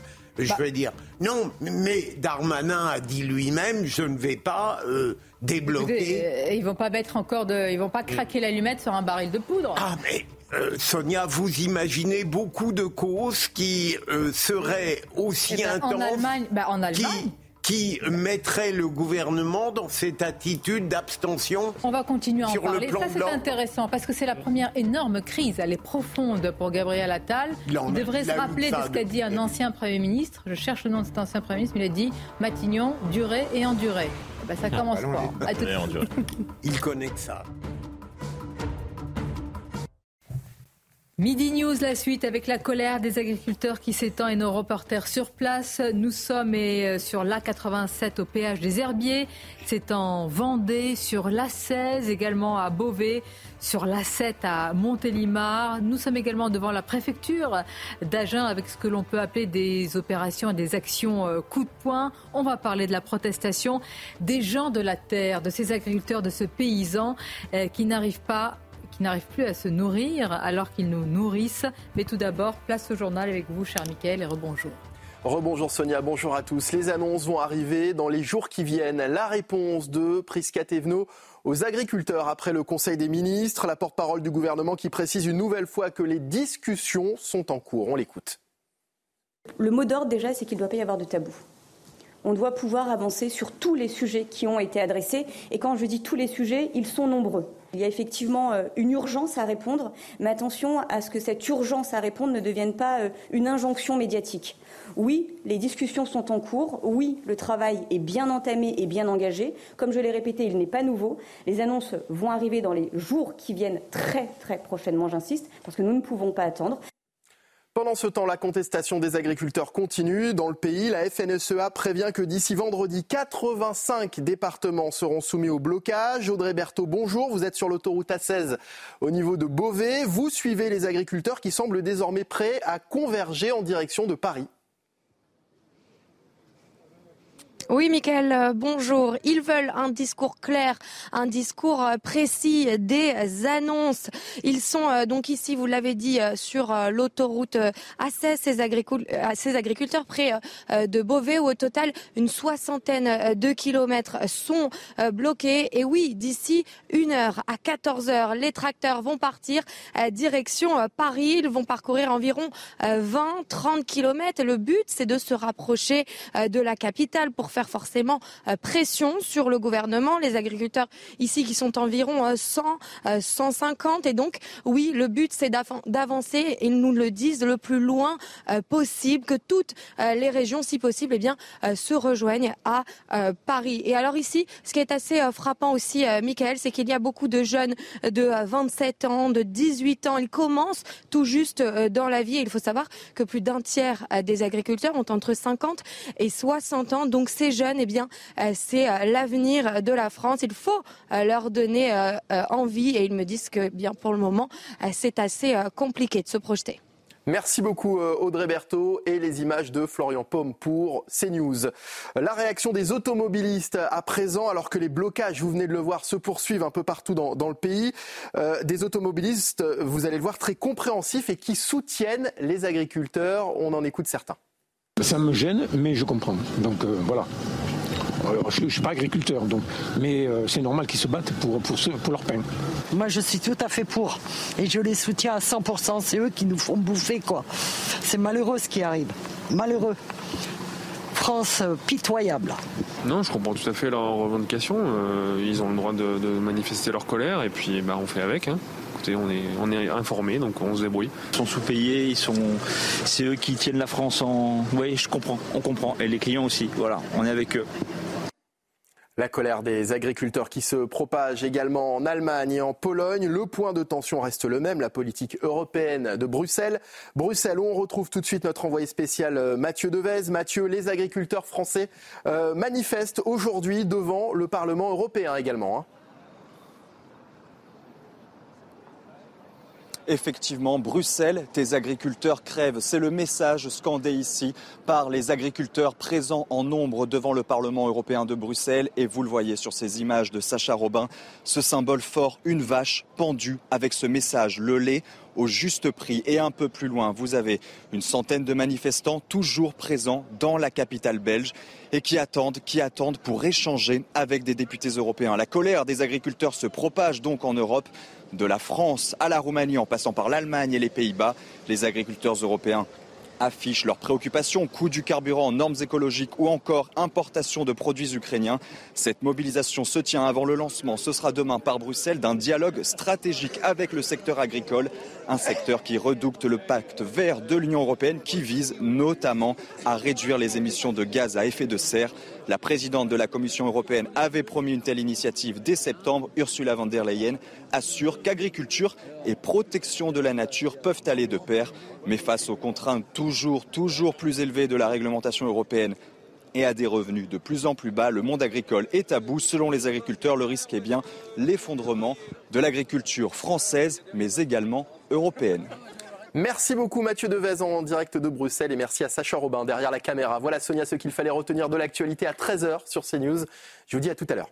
Merci, euh, Michael. Très intéressant ce que disent nos reporters qui ont évoqué, on va en parler aussi, hein, ce pacte vert européen. Vous vous souvenez, hein, c'était en 2020, c'était le, euh, le projet ou la stratégie Farm to Fork, c'était de la fourchette à la, euh, de la ferme à la fourchette. Et beaucoup disent aujourd'hui que ce qui est en train d'arriver à notre agriculture, ce dont elle se meurt, notre agriculture, était planifié, décider et que tout ça ne peut surprendre personne en réalité. Et c'est ça qu'on va interroger. Ça, c'est très très important. C'est-à-dire ceux qui font semblant de s'offusquer et qui sont, comment dire, qui se convertissent à la cause rurale ces derniers temps savaient très bien ce qui est en train de se passé. Voilà ce qui va nous guider cette heure-ci. Et puis, autre élément dont on va parler. D'abord, il faut présenter nos condoléances, on le fait tous, à cette famille de cette jeune agricultrice, Alexandra Sonac, qui a été tuée avec sa fillette de 12 ans hier, fauchée par une voiture sur un point de barrage hier en Ariège. On va en parler avec vous tous et notamment avec vous, Jean-Christophe Couvi. Bonjour. Bonjour. Merci d'être là, secrétaire national unité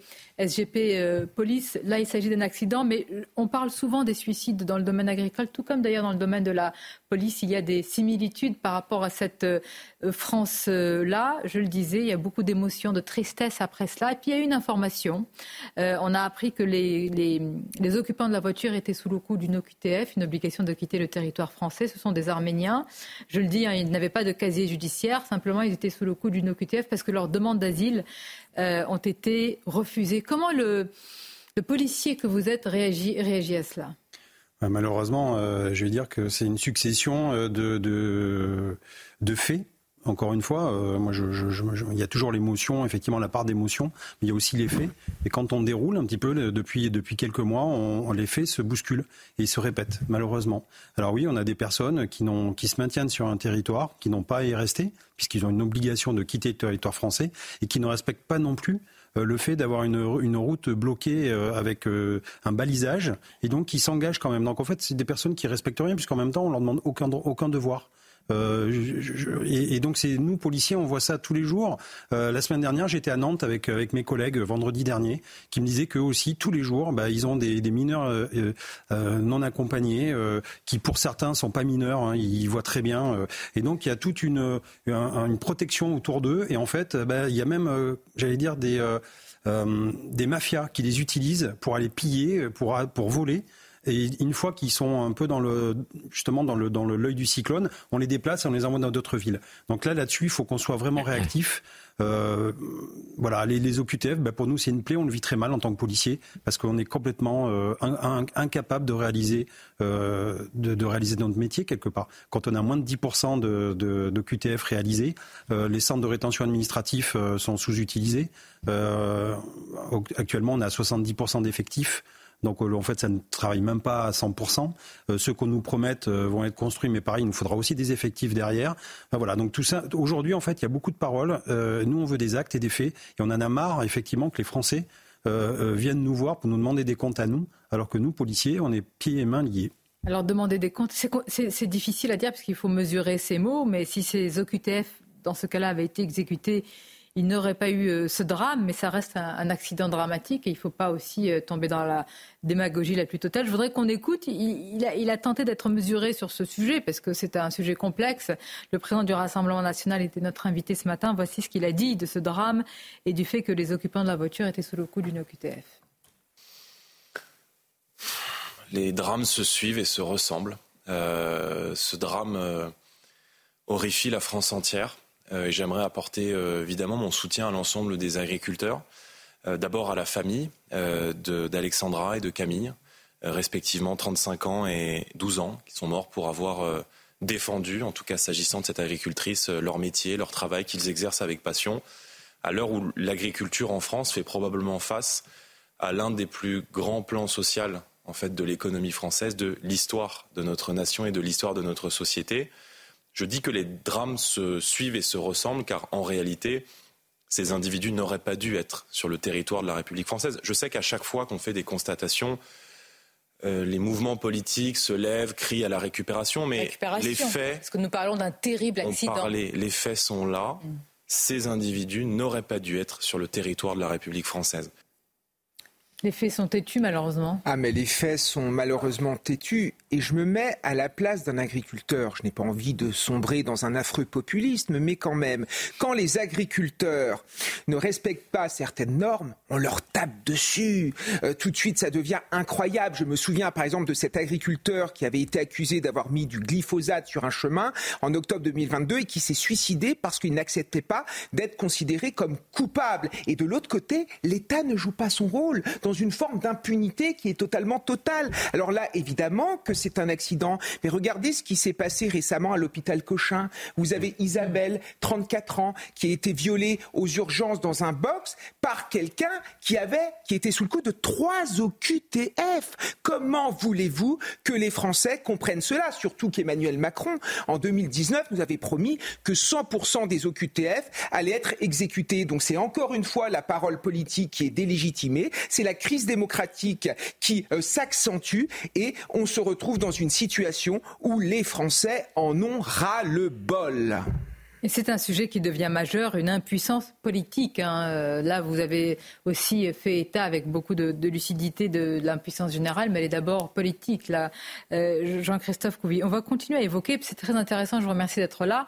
Derrière cette crise sociale, il y a aussi ce qui va se passer en termes de garantie et de maintien de, euh, de la paix publique. Et ça, mhm. c'est votre rôle, de l'ordre. J'aime bien, j'aime bien un gardien de la paix. Gardien de la paix. C'est joli. C'est mieux que force de l'ordre. Encore faut-il qu'il y ait une paix garder. Vous avez raison, vous avez raison. Elle est parfois en miettes et fracturée comme euh, la France. On va se rendre euh, à, sur l'A7 à Montélimar rejoindre Laure euh, Para. Laure, on est en train de faire le tour de différents points de blocage et, puis de, différentes zones de, tension. D'abord, quelle est l'ambiance sur place sur l'A7 et quelle est la prochaine étape en fonction de ce que vous dites ceux qui sont mobilisés autour de vous? Alors pour vous faire le point, Sonia, hein, ces agriculteurs que vous voyez, ce sont les agriculteurs du Vaucluse qui s'étaient donné rendez-vous avec les agriculteurs de la Drôme, de l'Ardèche et du Gard. D'ailleurs, c'est historique, a souligné l'une des porte-paroles. Quatre départements mobilisés en même temps ici sur l'autoroute A7. Au niveau de Montélimar, environ 200 tracteurs, peut-être plus, sans compter tous les véhicules hein, des uns et des autres, bloquent dans les deux sens de circulation la route.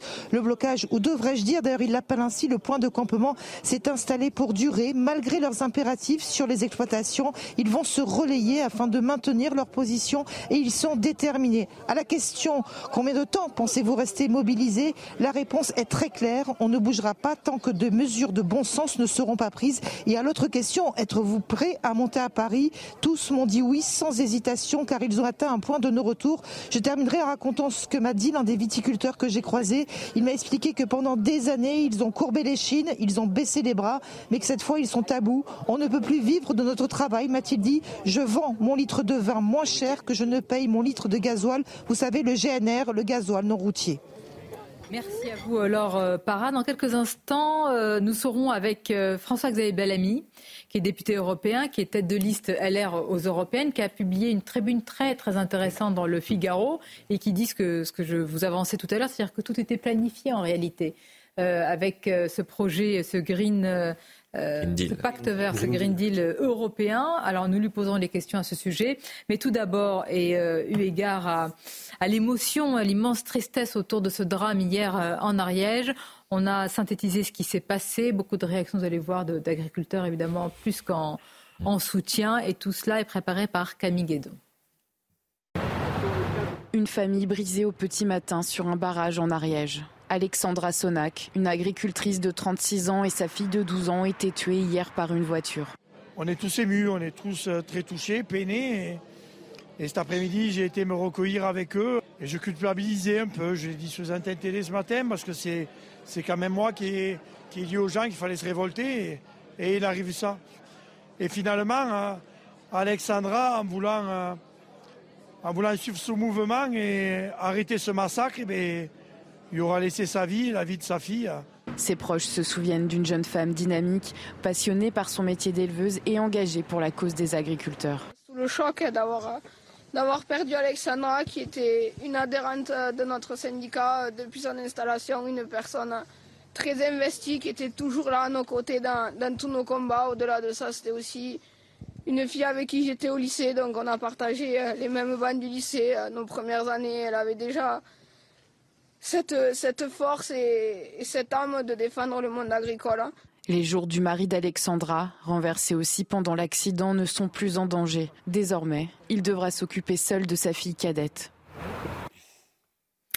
Tristesse immense, évidemment, et beaucoup d'émotions hein, à évoquer avec euh, ce, ce, père de famille qui a perdu donc sa femme et, et, sa fille. Je vous le disais, dans quelques instants, nous serons avec euh, Jordan euh, Bardella. vous avez parlé euh, pardon, qui était ce matin. Bah, écoutez, ça m'a troublé en réalité. Je voulais, je voulais poursuivre sur ce sujet. Nous serons avec François-Xavier Bellamy et Jordan Bardella qui était ce matin sur CNews et, et Europe 1.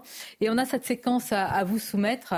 les agriculteurs qui s'en sont pris, et c'est pour ça que vous aurez beaucoup à faire en tant que force mm. de l'ordre par rapport à cette crise qui va s'étendre à des fast-foods, symboles perçu comme étant le symbole du capitalisme. Regardez cette séquence.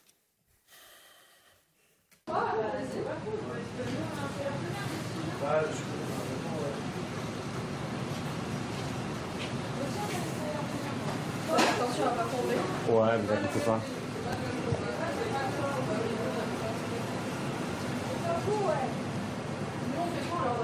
On a la vidéo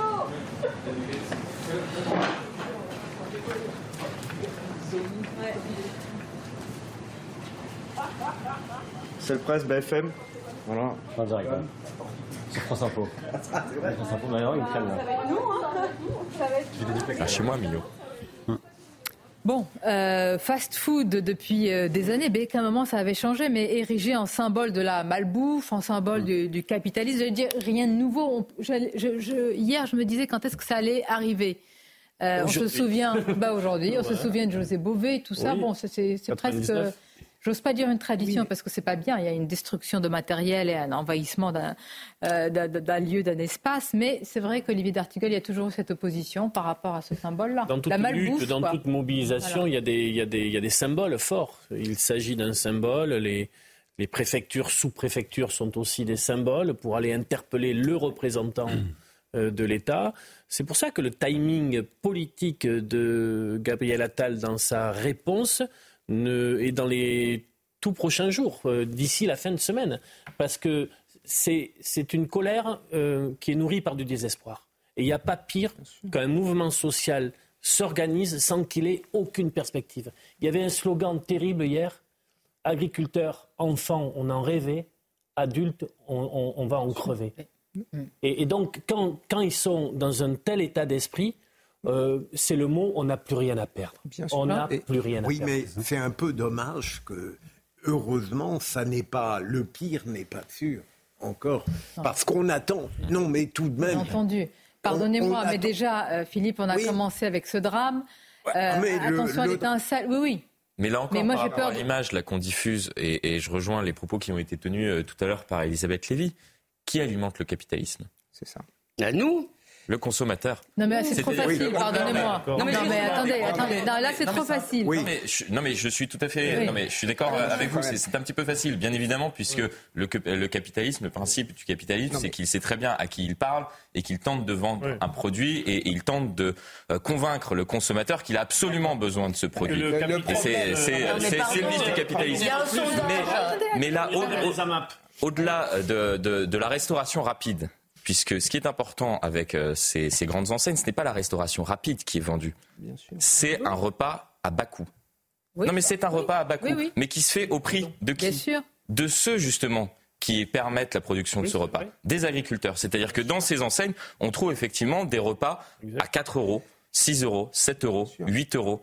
En fonction des, euh, Non, mais des, des c'est offres proposées. Mais à quel prix Même si ça C'est ça, c'est à quel prix C'est parce que vous Les prenez pas de agriculteurs- frites, hein. Non, mais les, Non, mais- agriculteurs- Kevin Bossuet. les agriculteurs ont l'impression d'être assommés par un système qui favorise le dumping social. Par exemple, on importe du coulis de tomates fabriqué en Chine. Vous savez qu'un Chinois est payé un centime d'euro pour un kilo euh, de tomates ramassées. Comment voulez-vous que les agriculteurs fassent faire à cela? Et ça rejoint la grande des agriculteurs européens. Pourquoi les agriculteurs roumains Ouais. ou les agriculteurs euh, oui, euh, roumains sont aux frontières de l'Ukraine pour empêcher les produits d'importer? Parce Alors, que eux, ils ont des... Parlons-en de l'Ukraine hein, et du poulet ukrainien qui euh, irrigue et inonde les oui, cantines là- des enfants. J'ai rien contre le poulet ukrainien, Moi non plus. mais je trouve que notre comment dire euh, notre naïveté par rapport au marché ukrainien. Oui, non, mais les- ce non, non, même l'Ukraine- là, là depuis Oui, quelque temps, vous l'Ukraine. Mais- mais le problème, vrai ce poulet. pardon, c'est Kevin, ce poulet est plein de bonnes idées, il est plein d'idéaux, il est plein de droits de l'homme. Voilà. Euh, voilà. Oui, d'accord. euh, euh, Il y a voilà. un problème quand même, Sonia, des bobos. Des Mais pardon, bobos. Kevin, excusez-moi, j'étais- Ah, ah, pardon, pardon. Elisabeth. Je vous prie de Merci. m'excuser, Et donc. Partagez-vous le poulet, mais je voulais vous parler du, sondage. voulais mon vous parler. Vous dites oui, c'est c'est démago de dire c'est nous. Je voulais vous parler du sondage JDD, euh, CNews, etc. euh, Europe, euh, qui nous dit quoi? Qui nous dit que 92. 94% des Français sont d'accord pour qu'on empêche euh, les, les, les produits à hormones, etc., de ce dont on parlait, d'entrer dans notre pays. Mais alors là, il n'y a pas besoin de loi. Il n'y a pas besoin de normes. Si vous voulez, si les gens sont vraiment convaincus de cela, quand ils vont au marché, alors je sais, ça a un coût un peu en plus, mais pas pour tout.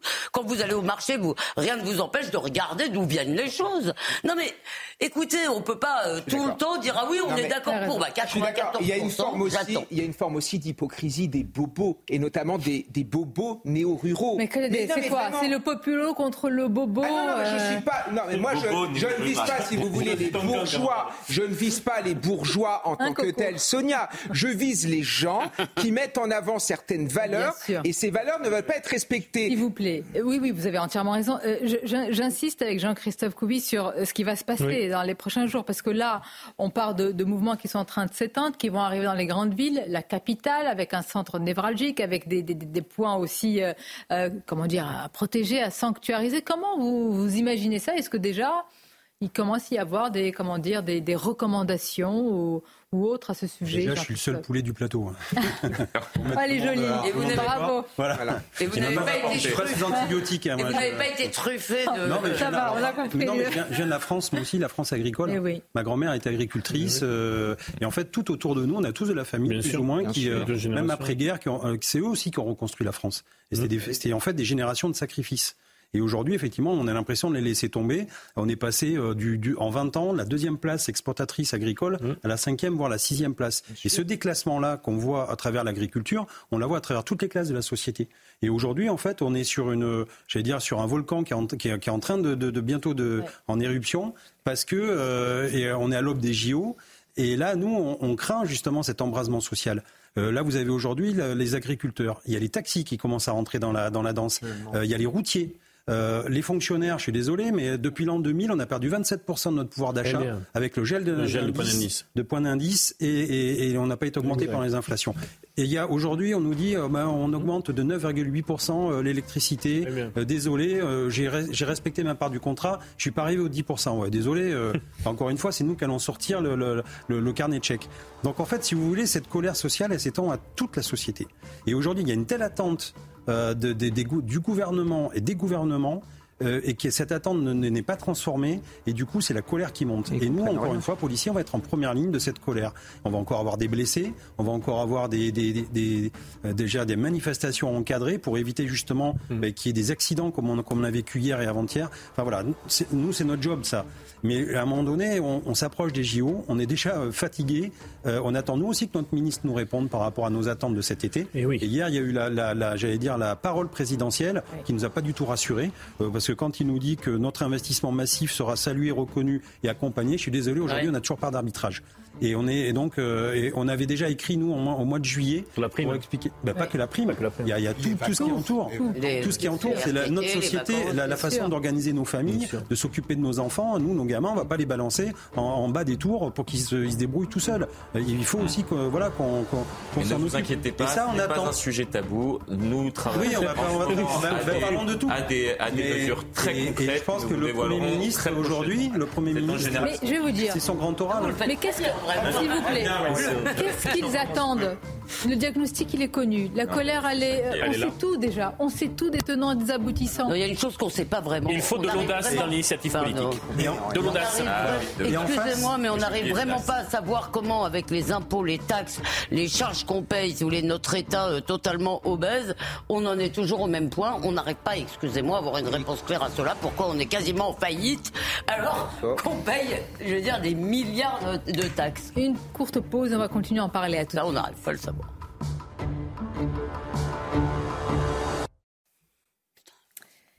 Midi News et la suite des débats avec nos invités. On va poser cette question. Est-ce que tout était déjà préparé à l'avance? Attention, nous ne sommes pas du tout complotistes, mais est-ce qu'il y avait une planification en réalité de cette transition verte européenne, de ce projet, de cette stratégie dite Farm to Fork, de la ferme à la fourchette? Alors le principe était clair, tout le monde le connaît, c'est-à-dire la transition verte de l'agriculture européenne qui imposait la décroissance. Voilà, c'est notre projet, pas le nôtre. Hein. C'est ce qu'a dit euh, euh, la Commission européenne. Est-ce que c'est pour cela qu'on est dans cette situation? On en parlera juste après. Le rappel des titres avec vous, Mickaël. La colère des agriculteurs monte en France, mais également en Allemagne, en Pologne notamment. Le point de tension reste le même, la politique européenne de Bruxelles. Bruxelles où plusieurs agriculteurs français manifestent aujourd'hui devant le Parlement européen. Les agriculteurs plus que jamais déterminés à se faire entendre avec la menace de bloquer la capitale car ils préviennent s'ils ne sont pas entendus, la prochaine étape de la mobilisation sera bel et bien Paris. Et puis un avion militaire russe s'est écrasé avec à son bord 65 prisonniers ukrainiens. Crash a eu lieu dans la région de Belgorod, frontalière de l'Ukraine. Des responsables russes se sont empressés d'accuser Kiev d'avoir abattu l'appareil. Ça s'est passé en 2020 quand la Commission européenne a parlé de cette stratégie de. Euh, de la ferme. c'est mieux de le dire en français. Je ne sais pas pourquoi je le dis en mm. anglais. Hein, je ne veux pas non plus de la ferme à la fourchette. Il y a eu beaucoup de protestations à l'époque des agriculteurs. Il y a eu des études d'impact qui ont été publiées pour dire attention, c'est la décroissance que vous voulez. Si vous voulez la décroissance, dites-nous que c'est ça. Et pourtant, eh le projet a été mené à son terme. C'est ce qui explique qu'aujourd'hui en Europe, eh la colère monte. Donc voilà, les mêmes causes produisant les mêmes effets. Regardez ce sujet préparé par notre rédaction. Sur les routes en Roumanie, dans les rues de Berlin en Allemagne, et maintenant en France, sur une large partie du territoire, la grogne des agriculteurs se propage. Chaque matin, on est prêt à se lever pour faire comme il faut notre travail, mais aujourd'hui, on a une surcharge administrative qui fait que ce travail-là, il a perdu de son sens. Dans le viseur des manifestants, la politique agricole de l'Union européenne et notamment le Green Deal ou Pacte vert, dont l'objectif est de réduire les émissions de gaz à effet de serre et donc l'utilisation des pesticides. Si les mesures environnementales continuent, nous serons définitivement en déproduction en France. Et déjà que les importations sont conséquentes et n'arrêtent pas d'augmenter, elles vont continuer et euh, l'agriculture française disparaîtra. Surcharge administrative, normes écologiques trop importantes et des revenus en baisse en raison des charges. Un constat partagé par cet agriculteur roumain. Les taxes sont toutes augmentées, les prix du diesel sont élevés, les substances utilisées dans l'agriculture sont très chères, nous ne pouvons plus les payer, nous avons aussi des crédits. Pour dénoncer la politique agricole des 27, une manifestation est d'ailleurs prévue à Bruxelles aujourd'hui. Hier, les ministres de l'Agriculture de l'Union européenne se sont réunis dans la capitale belge. Bien, et vous allez voir tous les politiques, j'aime pas au chevet des agriculteurs, c'est une phrase toute faite, mais c'est vraiment le cas. Nous avons euh, euh, diffusé tout à l'heure des extraits de la grande interview Jordan Bardella, qui est tête de liste RN aux européennes. Marion Maréchal, on l'a vu au Parlement européen, tête de liste Reconquête. Tête de liste LR, le voici, François-Xavier Bellamy, qui est euh, dans l'Oise, qui est juste derrière la dame, à, à Connect en cours. Alors François-Xavier Bellamy, qui a publié avant-hier une tribune vraiment très intéressante, quoi qu'on pense, on peut avoir des divergences avec lui, mais très très intéressante sur euh, la crise actuelle. Voici ce qu'il dit. Il est député au Parlement européen, il connaît bien euh, ces sujets. Il dit de quoi meurt notre agriculture? Il est des conversions subites à la cause rurale qui ne saurait faire oublier que la crise que nous traversons a été voulue, choisie, planifiée en dépit du bon sens et contre nos intérêts essentiels au cours des dernières années, particulièrement pendant le mandat européen qui s'achève. Il dit, euh, Florian Tardif, que ce, ce Green Deal vert euh, européen, j'y arriverai pas. ce marché vert, marché vert européen, eh bien, en réalité, c'est, euh, j'allais dire, euh, c'est ce qui cache un projet, une volonté de décroissance de la part de la Commission européenne. Les, intentions sont louables. De, tenter d'aller vers plus d'écologie. Mais ce que disent les agriculteurs, c'est très bien. que prévoit d'ailleurs, je fais une petite parenthèse, ce programme de, de la ferme à la fourchette ou de la ferme à l'assiette? C'est de réduire de 50% l'usage des pesticides et d'obliger euh, les euh, surfaces agricoles à avoir au moins 25% de leur surface en bio. Hmm. Pourquoi pas Mais que les gens n'achètent pas. Que, que, les gens peut-être n'achètent pas. Bah Pourquoi pas Sauf que le problème, c'est que les agriculteurs. Mais arrêtez, arrêtez avec les gens, les citoyens. Euh, non, non, je ne parle pas de ça. on, non, non, c'était pour aller dans sens. On oblige les agriculteurs à faire du bio, mais après, les gens n'achètent pas du bio. Donc c'est absurde de les obliger à faire du bio. Je suis d'accord, mais pour revenir à, tout à l'heure, parce que vous avez dit les deux la même chose, euh, pardonnez-moi, mais ça m'agace un peu. Pourquoi mettre sur la tête des, citoyens, des consommateurs, alors que le projet est planifié depuis des années? Nous, on se retrouve avec très peu de choix et parfois pas il y a des droits et des devoirs. Ça, pour le coup, ça, je suis d'accord. Ah, vous croyez que les... voilà. Ah, il faut aussi impulser au sein de la population et euh, nous, nous tous, bien évidemment, dénoncer euh, ce qui est fait et ces, euh, ces choix.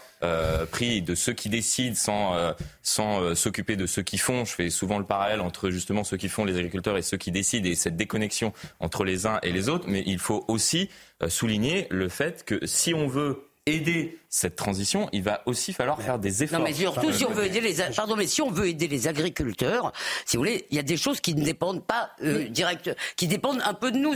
Moi, j'entends, j'entends, Elisabeth, mais, pardonnez-moi, il y a, des choses plus fortes. Il y a des courants plus forts que notre volonté. Ce que fait Monsieur Pascal Canfin, moi, j'ai rien contre lui, comme moi contre Madame euh, Van der Leyen. Non, mais c'est ma manière de dire que j'ai quelque chose. mais mais c'est lui qui a mis en place tout ça. C'est lui qui a favorisé cela. Pourquoi est-ce qu'il n'a pas euh, publié aussi les études d'impact?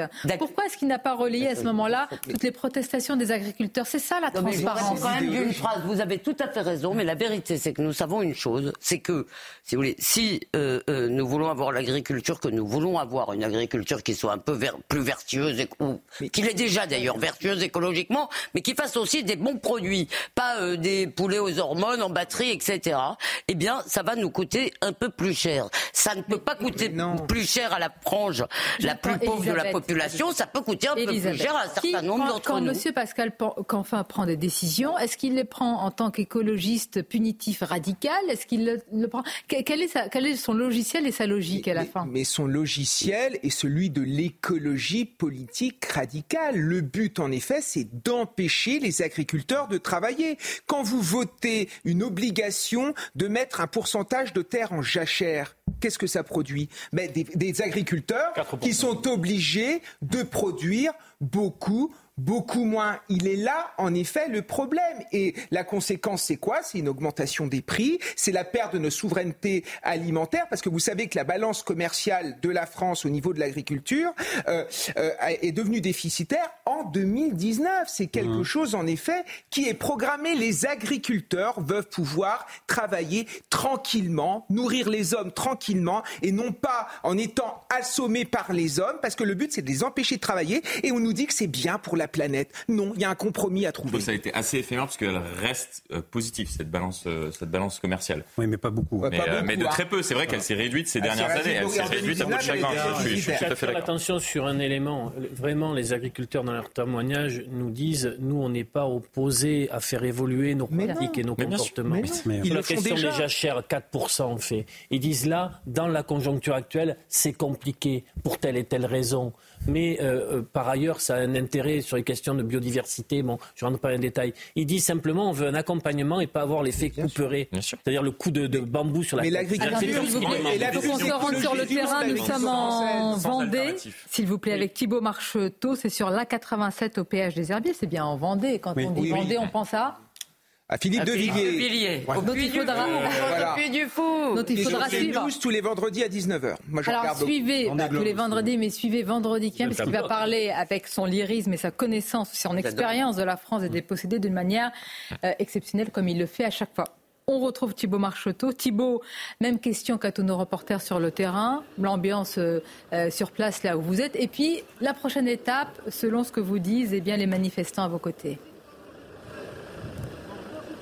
Eh bien écoutez Sonia, ce qu'on peut dire c'est qu'ici tout se passe très bien parce que c'est notamment euh, c'est un, une opération péage gratuit. Et donc euh, les, les, automobilistes que vous voyez sur ces images prennent plutôt bien cette opération de la part des agriculteurs euh, vendéens. Vous voyez, ils donnent des prospectus et laissent passer donc gratuitement les voitures tous sauf évidemment les camions frigorifiques qui euh, transportent des marchandises étrangères, notamment des denrées alimentaires euh, étrangères. Alors là, ils sont contraints de faire demi-tour et de trouver un autre péage, mais sinon tout le monde passe gratuitement ici depuis euh, ce matin. Vous le voyez, les revendications, elles sont sur les bâches de ces bennes de camions, plus de prix, moins de normes.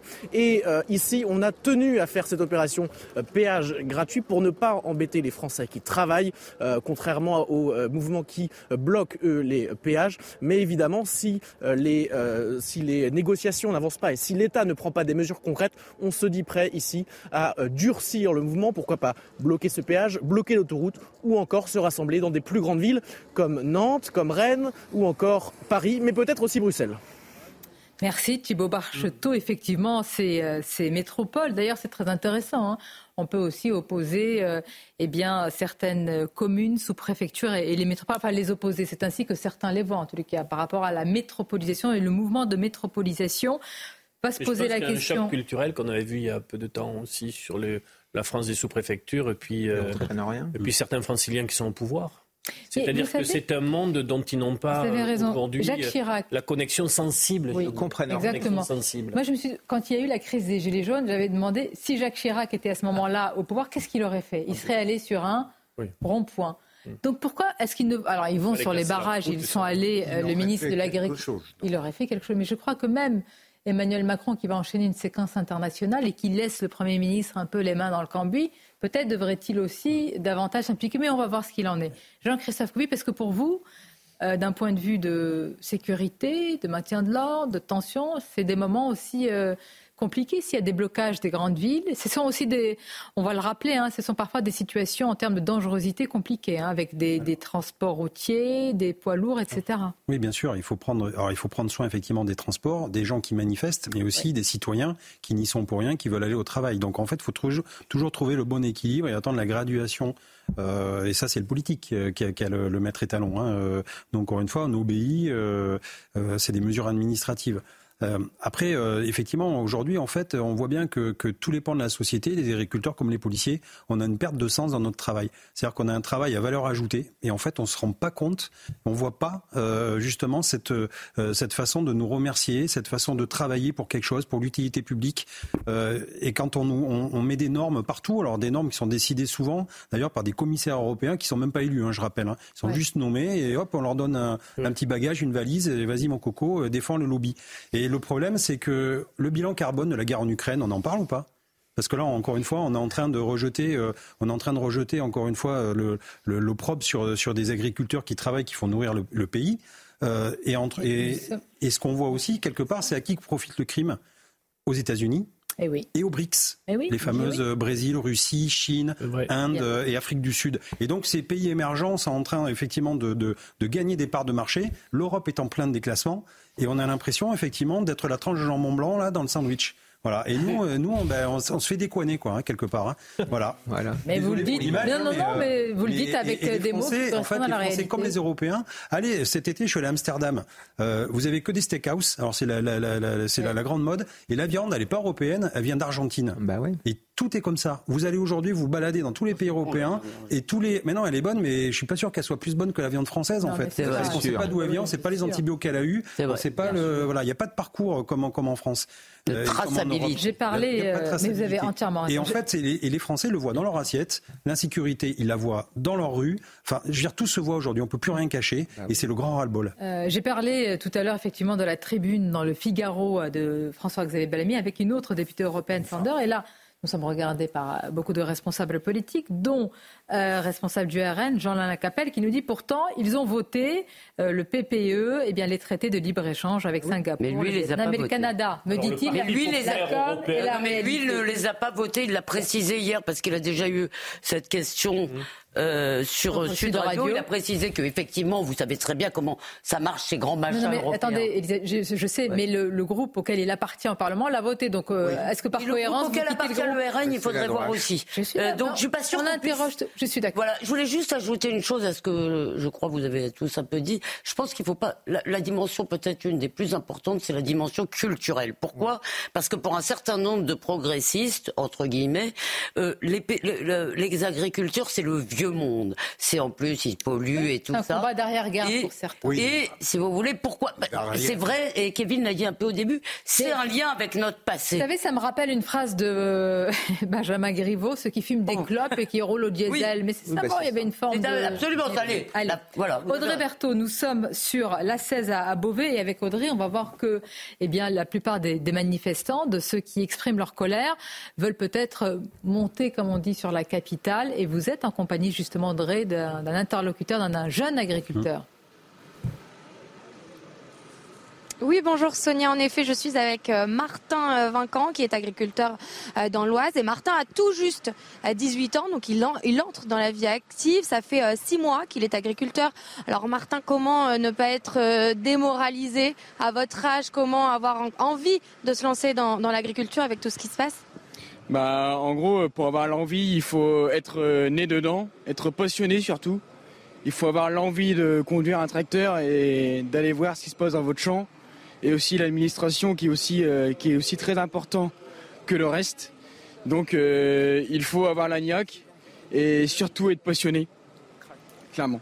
j'imagine. Et donc, euh, vous êtes, euh, vous êtes ici depuis, depuis ce matin. Vous allez vous diriger vers Paris. Vous allez prendre votre tracteur. Et alors, qu'est-ce que, qu'est-ce que vous attendez? Vous attendez des annonces concrètes? Concrètement, qu'est-ce que vous attendez, vous, en tant qu'agriculteur bah, On espère que le Premier ministre, Gabriel Attal, va nous dire quelques informations qui sont pour nous cruciales, comme le GNR, qui pourrait, qui est maintenant trop de taxes et euh, aussi euh, les phytos qui coûtent euh, très cher, tout ce qui est pour le coût du production qui est vraiment très cher aussi quoi et on espère qu'il va le faire un geste et puis voilà.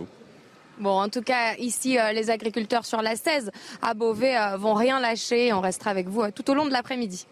Merci beaucoup Audrey et merci d'avoir euh, relayé les, mots du jeune, euh, Ce jeune Martin. A eu son bac pro dans l'enseignement mhm. agricole. C'est exactement la remarque que je me faisais. Ce sont des magnifiques Et je voyais qu'ils sont très bien formés. Que Kevin Bossuet était très ému. je suis, je suis ému parce que cette France-là, c'est une, phrase, c'est une France dont on ne parle jamais.